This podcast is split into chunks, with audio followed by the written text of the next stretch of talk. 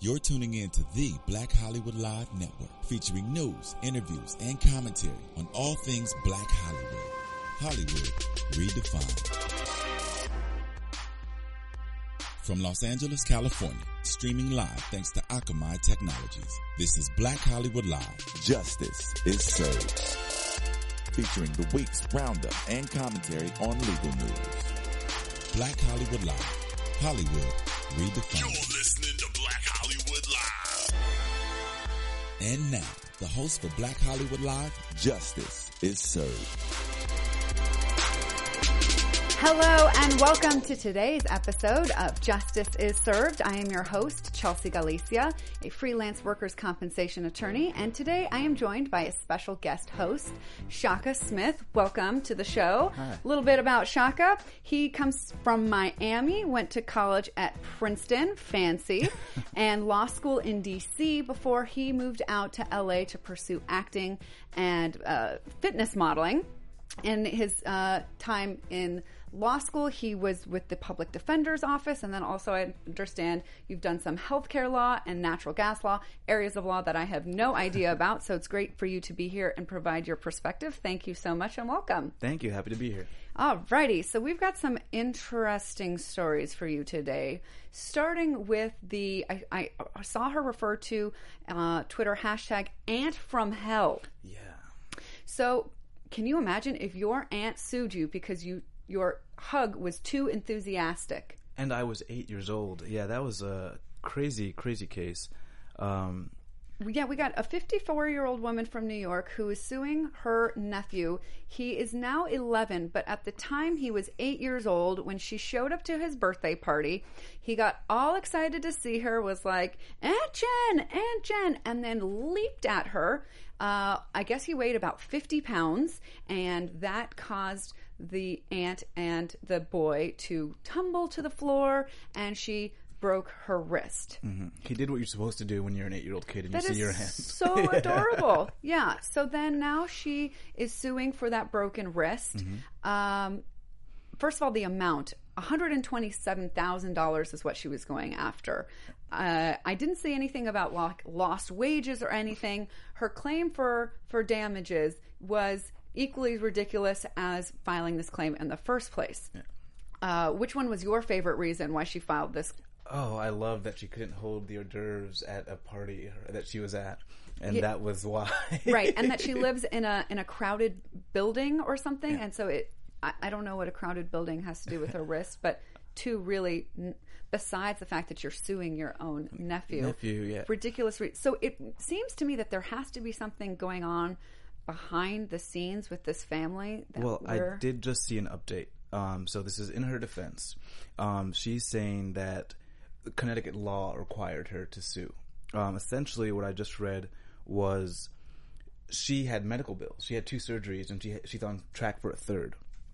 And in Connecticut, you must sue the person that caused the injury. So she couldn't go after the insurance, homeowners insurance. Apparently, homeowners insurance just offered her a dollar, and so she then had to sue the nephew. So I don't know if I'm buying it because this story came out after she got the big backlash from social media, and um, so I don't know if I buy it. But that's her her excuse now. So you have to sue your nephew, your eight-year-old nephew, for negligence, and you have to, Mm-hmm. with a straight face, say that an eight-year-old was out of line to jump. Is that what the case is? I mean, because when you're claiming negligence, you're saying that somebody has a standard of care that they owe, and that they violated that or that they breached that, and then there were damages caused. Yeah. So I mean, but in her her attorneys have have said, you know, she loves her nephew, but he needs to know like right from wrong or he wrong or he needs to learn his lesson. So it doesn't it didn't say this was a oh, necessary evil that had to be done and I really don't want him to be punished and if he did need to be punished for this I don't know, aggressive hug that you can talk to the 8-year-old and say you hurt people and not sue him for a $100,000 plus. Yeah, I would have liked to see them actually come after the homeowner's insurance or the law regarding it rather than suing your own nephew. I, th- I, I think it's a little bit of an excuse. I mean, it makes people. Uh, lose faith in the legal system when Absolutely. this is the kind of case that we're hearing about. Although hopefully your faith is restored by the six jury members who came back within half an hour and found that the kid was not negligent. Poor kid was just sitting there in court. He's now like 12. Yeah, and his mother passed away. Yeah, poor guy. He's confused. He's sitting there with his dad. His mom is not there because she died last year. How terrible. I I really hope that there's some sort of explanation that we hear from the aunt because Yeah, this is really a, a- unexplainable unless what you're saying is true or there's something else going on behind the scenes. Uh, I, I don't know what else to say Even about if it this were woman. true, she shouldn't have sued her nephew. Yeah, I, I, I. I think. Uh, I mean, the fact that the jury did not come back in her favor is is bad enough, but I think there's going to be worse karma that comes from this.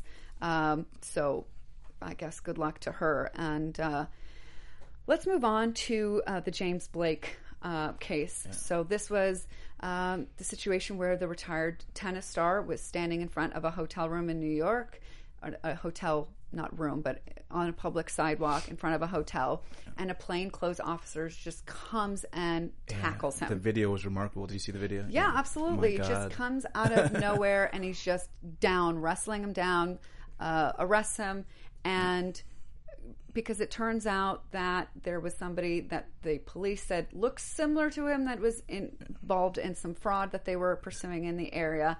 Credit and card fraud. No weapons were alleged. No, no violence was alleged, and this was the way the officer decided to proceed. th- fascinating. I mean that that that that there are officers for the union coming up to say, well, this was just a case of um, mis uh, Mistaken identity. mistaken identity. But even if that was really the guy, That's not the way you would proceed. because he was uh, supposedly uh, guilty of some credit card fraud and not some having a weapon or being a, a and he's physical threat. of the ho- like outside of a hotel on his phone. Yeah, he's not. So, uh, I mean, in a not so shocking turn of events, a civilian review board has found that there was excessive force. Absolutely. Um, so, the civilian com- complaint review board said what we all knew. Mm. But was there anything about what they did or said that was surprising to you?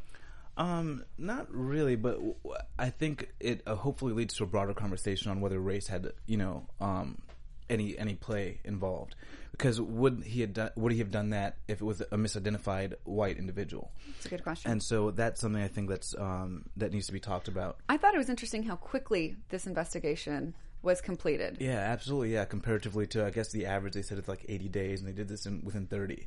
And so I think having James Blake, um, his name tied to it, and obviously having the video that was so clearly, you know, arresting, if Yeah. you will.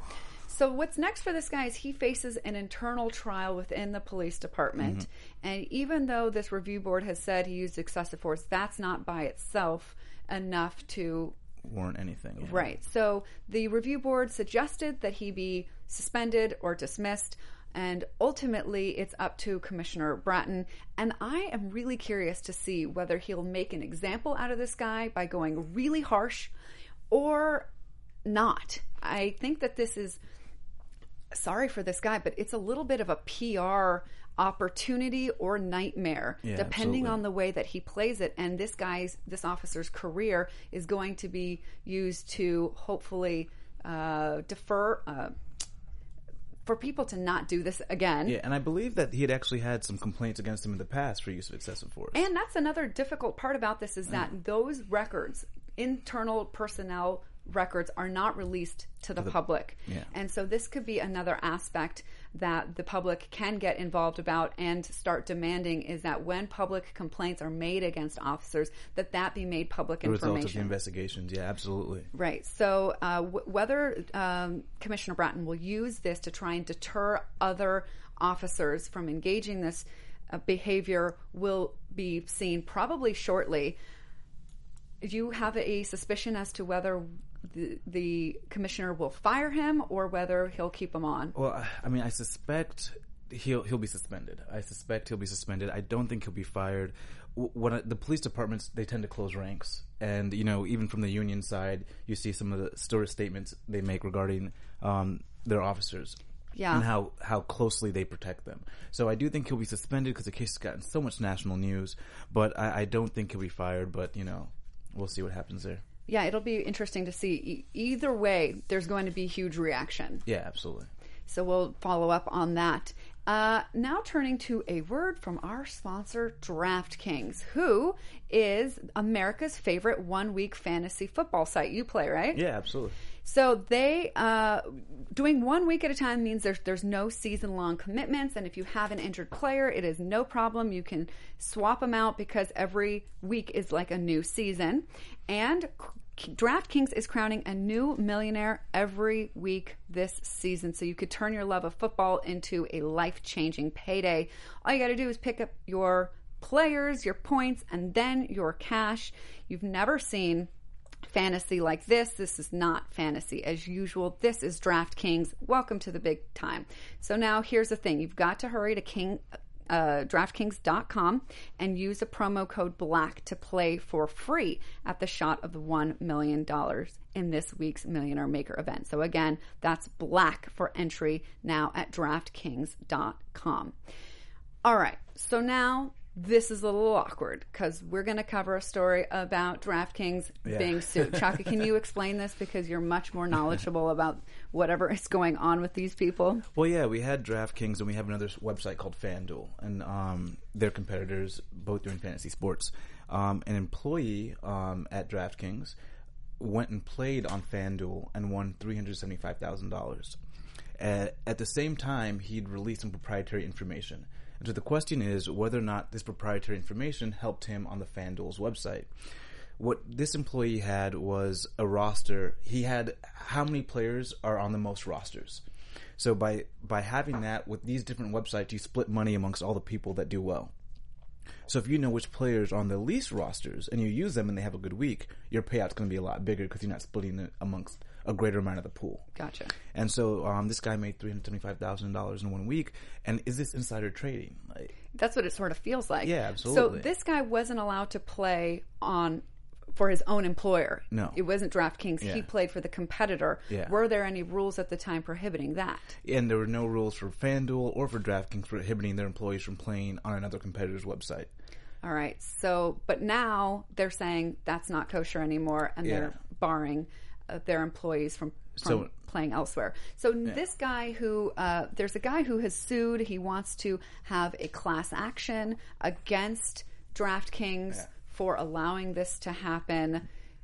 Do you think that the steam of that guy's case has been taken out because DraftKings has taken it upon itself to fix the problem that led to this? No, I, I still think it warrants um, review, and I think you have you look at the FTC and they look at a lot of online gaming, and I think now this is an an area they need to take a stronger look at because you're stacking the deck, and you know some people allege that employees were encouraged to play on the opponent's website, so whether or not that's like sort of a bonus in of itself for their employees and to, to attract talent is another question. So I think it needs to be looked at. I don't think it'll lose steam because I think it's a very big issue. You have Major League Baseball, who I believe owns um, I want to say part of DraftKings or a major equity stakeholder.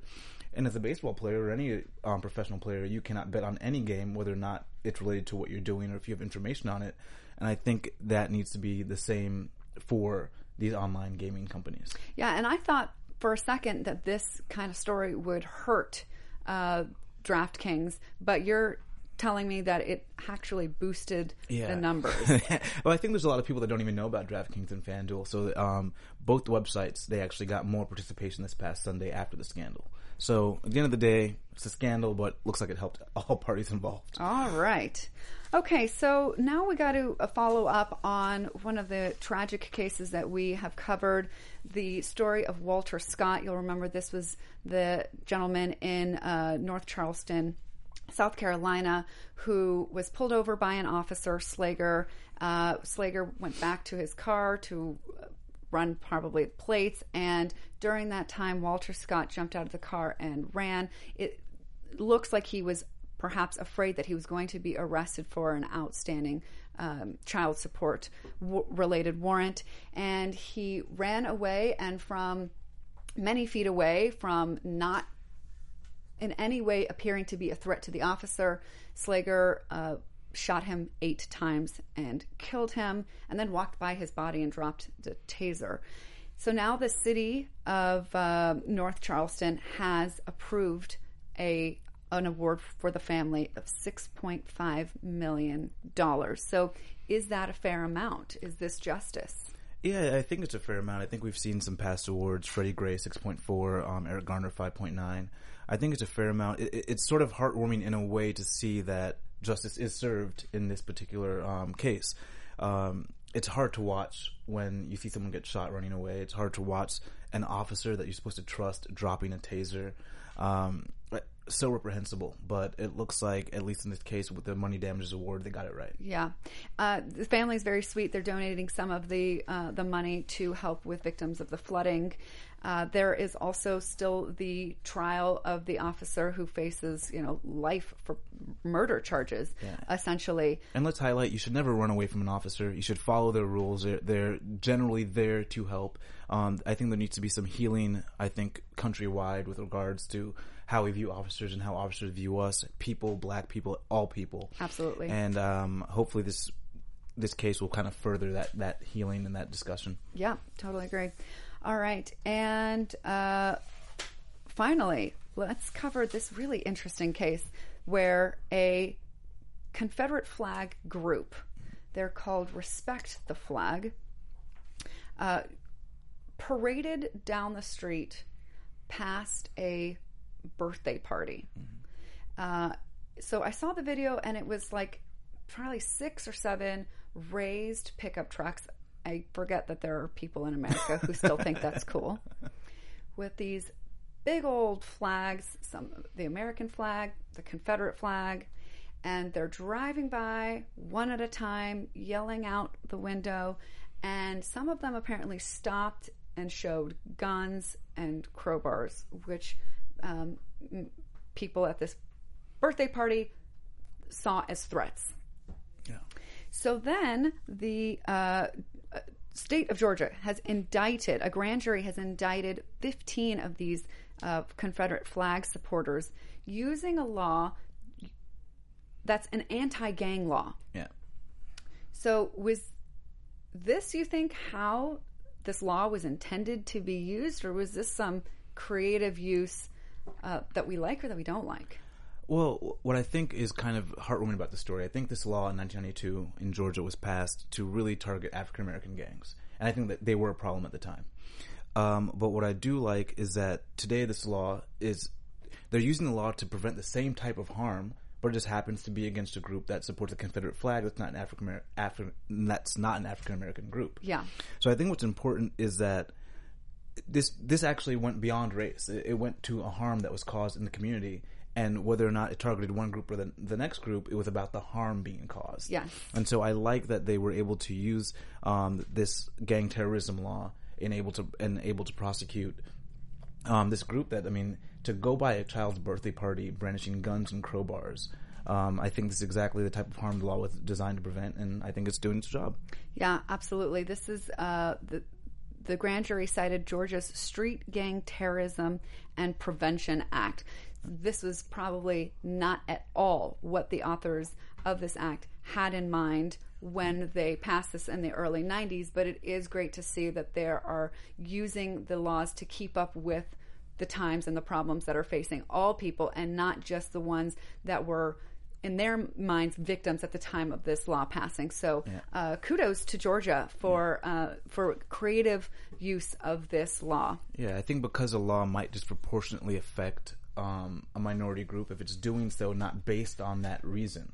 You know, if it's doing so to prevent a harm regardless of race, yeah. I think we're in good territory. I, I, I can. I'm wondering though what the people who were in the legislature in Georgia at that time are thinking now because you know Georgia's not they generally known to be you know out for civil rights protection, and yeah. they did not have this in mind when they yeah. they passed this law. So uh, fascinating turn of events for those people. And geesh, just like that, we are through every story. Thank you so much, Shaka, for being here. Absolutely. We hope that you come back and join us next week. Please make sure that you tweet Chelsea Galicia and Shaka Strong your thoughts and opinions on the stories that we covered today. We'll see you next time.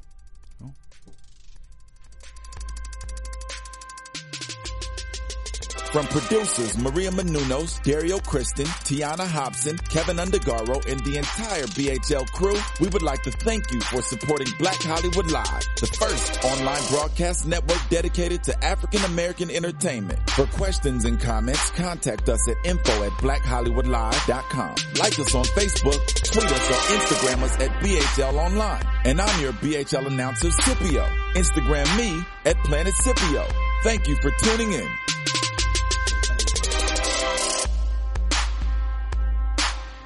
The views expressed here are those of the host only and do not necessarily reflect the views of BHL or its owners or principals.